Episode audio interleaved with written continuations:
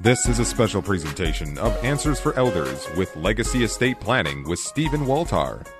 Welcome to the program, everyone. It's Saturday and it's Answers for Elders Radio, and I have Mr. Stephen Waltar here from Money and Law. And he, Stephen is from Legacy Estate Planning in Bellevue. And welcome, Steve, to the program. Glad to be here. Steve, I'm thrilled that you're here because a lot of us have a lot of questions about trusts. Trust is kind of one of those things that, you know, you hear these words and these terms go around, but you really don't know what they do, what they are, the different types. And so I think we're we're going to talk about that a little bit today, are we? Yeah, I like the phrase don't put your trust in money, put your money in trust. I like that. That's really good. But the question is what kind because there's so many Correct. And obviously um, people think, well, if I just have everything in a trust, it doesn't matter. Well, there's different types.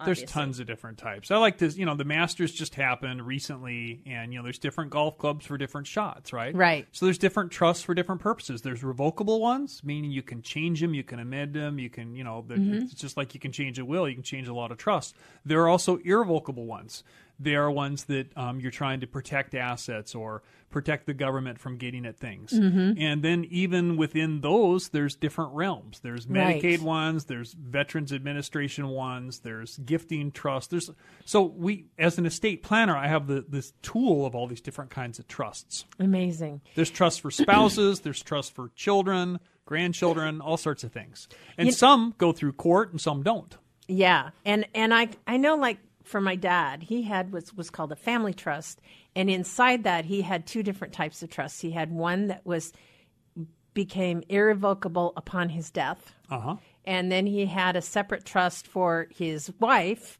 and then everything was passed on to the family after that. But his, I, from what I understand, his portion of the trust once he passed away became irrevocable. Is that common? Yeah, that is common, and and actually I like that because um, it means he he loved your mom, he wanted to provide for her, but rather than giving things outright, I like to analogize a trust to like a tube of toothpaste. Mm-hmm. You know, if you squeeze the toothpaste out, anyone could get it, their creditors could get it, the state could get it. You just and you can't get that toothpaste back in the tube. Right. But why not put it in a container in a trust for the benefit of someone? Right. And if the one that created it has passed on, it means you're going to get creditor protection. Right. You're going to get estate tax protection. And Washington State has a different rule than the federal government. So sometimes it, it makes sense to give in trust for people you love. Mm-hmm. So I've had other friends say, well, I have a will, I don't need a trust. What's the difference and why would I need one or the other? Well, and, and, of course, until I meet with someone, I can't know. Not everyone needs a will. Not everyone needs a trust. Right. Um, the difference is if you hire an architect and you're going to build a home and mm-hmm. they build a blueprint for you, does that build the home? No. No. A will is a blueprint. It does not do anything until you die. And and it often doesn't control everything. So um, you know, you may have life insurance and IRAs and bank accounts and all sorts, and the only asset that would go through a probate is things needing retitled, like a home. Mm-hmm. Got it. Um, so sometimes that's all a will will control is a home. And if you're going to have the home go directly to someone, you don't want creditor protection, you know, now you can do transfer on death deeds. So you may not even need a will, let alone a trust. But sometimes you want to actually route many assets to be controlled by a trust and you actually want to protect the next generation. Sure. And, and then, then, all that happens is the beneficiary changes. Is that correct? For the most well, part? Yeah, the beneficiary could be the same of a will or trust. It's just the administration is different. Oh, okay. okay yeah, so in, in some ways it's pay me now, pay me later. Trusts tend to be more work and cost up front, but they also organize things. Um, you clean up title. Husbands and wives can get title the way it ought to be. Mm-hmm. and yeah. you don't have to worry about which assets go through court, which assets don't. You can just avoid all the assets from going through court and kind of have your entire portfolio handled in a trust. So rather I, than the life insurance in one, right. the beneficiary on the other, and then the will controls the home, and that's it. Right, right. So if I don't have a trust and I have a will, and upon my death, then you're talking about things will go into probate. So what happens in probate? Yeah, yeah. So probate's just the legal process of proving someone died And now you have to take a death certificate because one attorney tried to start a probate too soon. Right. Isn't that terrible? Um, and you notify the creditors, people that, that protecting creditors is part of the process of probate. So if there's a final bill to be paid, Right. you know, you got to resolve the final claims.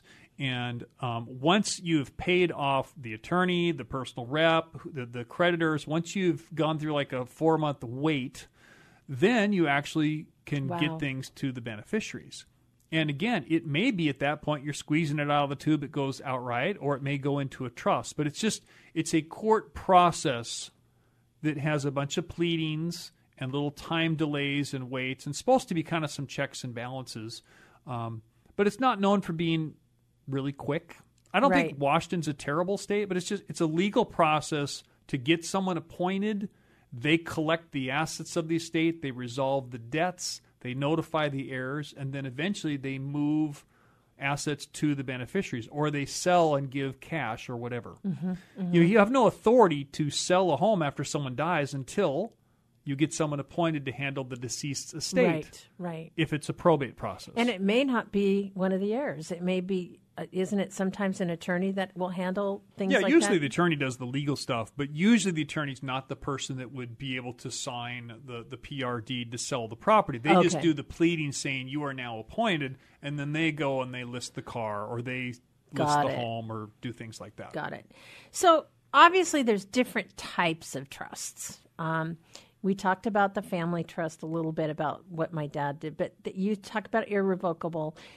In an irrevocable trust, that means there's no changes to the trust once it's that person has passed. Is that correct? That's the normal way to view it. And In a lot of states, you can actually sometimes change an irrevocable trust with a court order or notice or a whole process. But Mm-hmm. the, the, the purpose of an irrevocable trust is to limit access to it, make sure there's creditor protection, and sometimes by making it irrevocable, um, you're going to make sure that this asset doesn't come back in the taxable estate, Sure. or a creditor couldn't come after you. You're giving up some rights if you create an irrevocable trust Got it. Got it. and thus you're protecting it more for certain beneficiaries.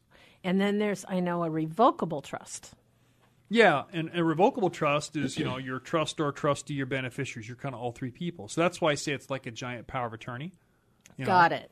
And for me, my wife and I, we have a trust, a revocable living trust. We're the trustors, trustees, and beneficiaries. So we can amend it, change it. We don't tell the IRS, but we've got our home and we've got an out of state property all titled in the trust. Mm-hmm. And then when one of us dies, part of our trust becomes irrevocable and part of it stays revocable. Because I figure there's the above and below ground person. Right. Right? Right. One of us is alive, so that's amendable. We're still trustor, trustee, beneficiary, but on the bypass or family trust, or there's lots of different names, I wanted to make sure that it's protected from estate taxes. Sure. If my wife were to remarry, I don't want the pool boy to get the assets, you know. Right. So I've got certain protections there. And this gives us kind of a doubling effect, so we avoid estate taxes. Right. Right. Yeah, so there's, and then, you know, when my wife dies, then it goes to our children and that sort of thing, and our charities and all of that. Right. So, what comes? What other kinds of trusts are there? Um, there's house trusts. Sometimes people want to take a house that's really valuable and you put it in an irrevocable trust and you essentially shrink the value of the house because it's going to be a long time before the ultimate beneficiaries get in it. So sometimes you take a trust, you put a home in it, you shrink the value, and you say for the next 10 years or 20 years you're able to live there. And then even after the term of the trust is done, you can keep living there. You just you don't own it. The beneficiaries own it, but you can have the right to keep living there. And what it means is if you die after that term is done, you don't own the home at all. So it's a way to avoid or lessen estate taxes. Got it. Got it. Um, and then um, what else? There's- Yeah, well, special needs trust is a very common one. If you've got a child, a grandchild, a nephew, someone that is had an accident or um, they they have some handicaps that, that they're they're they're faced with, disabilities, they may be qualifying for certain governmental housing or programs or insurance. And if you give them a bunch of cash, they would be disqualified. So a special needs trust is a way to say, look, I a lot of my a lot of people come to me and say, "Well, I'll just trust my other son or my." Why would you do that? You can draft a trust that says, "Look, I'm not going to replace whatever governmental benefits are available, but for things that aren't covered, Right. I do want to provide things. Right. And so it's a way to make sure you're giving extra protection for that beneficiary without cutting off what the state or other insurance or you know what governmental benefits might be there. Right. Right. So in in all And there are more. I mean, I was going to say, so if, if somebody goes to see you, a lot of the determining different types of trusts are going to depend, obviously, on number one, what your desires are and your unique circumstances. And you're going to make that judgment based on. Yeah, I said earlier, don't put your trust in money, put your money in trust. I just don't know if that's going to be a trust in a will for a grandchild, if it's a living trust, if it's a mm-hmm. trust for a spouse. There are safe harbor trusts if you want to make sure the state of Washington can't put a lien on a property after one spouse dies, all sorts of things. So that's again, I don't know. I don't have an agenda to put everyone in a trust. I have an agenda to figure out what are their goals, who they well, try to protect. how to protect their assets Yeah. Mm-hmm. in the best way possible. So, Steve, how do we get a hold of you? Two ways. I think the easiest pick up the phone and make a phone call. Uh, we're in Bellevue, 425 455 6788. That's 425 455 6788. You could also go to our website, which is waltar.com, W A L T A R.com, and you could, you know, sign up for a free consult or download a questionnaire or something like that. That'd be great. And then, you know, people can come to you and, um, you know, just have a free consultation, understand a little bit about m- more of the process. And I know you're really easy to get to because you're right in Hidden Valley Office Park. Um, and there's free parking. It's very got it. simple to get to your office. Would love to meet with Steve, people. thank you for explaining all this really complex, uh, comple- I can say complexity as we go through this uh, navigating senior care. We appreciate your support. You're welcome. This has been a special presentation of Answers for Elders with Legacy Estate Planning with Stephen Waltar. For more information for Legacy Estate Planning, go to waltar.com. That's W A L T A R.com. Hey everybody, Jared Sebestier, host of Retire Repurposed. This podcast is dedicated to help people transition into fulfilling and purposeful retirements. Retirement is a big life change. In fact, the two most dangerous years of a person's life are the year they were born and the year they retire. Few people can just flip the switch from working a career 30 or 40 plus years, retiring on Friday without methodical steps to living what we call a repurposed retirement. To listen now, search Retire Repurposed on your favorite podcast platform, Senior Resource, or Life Audio.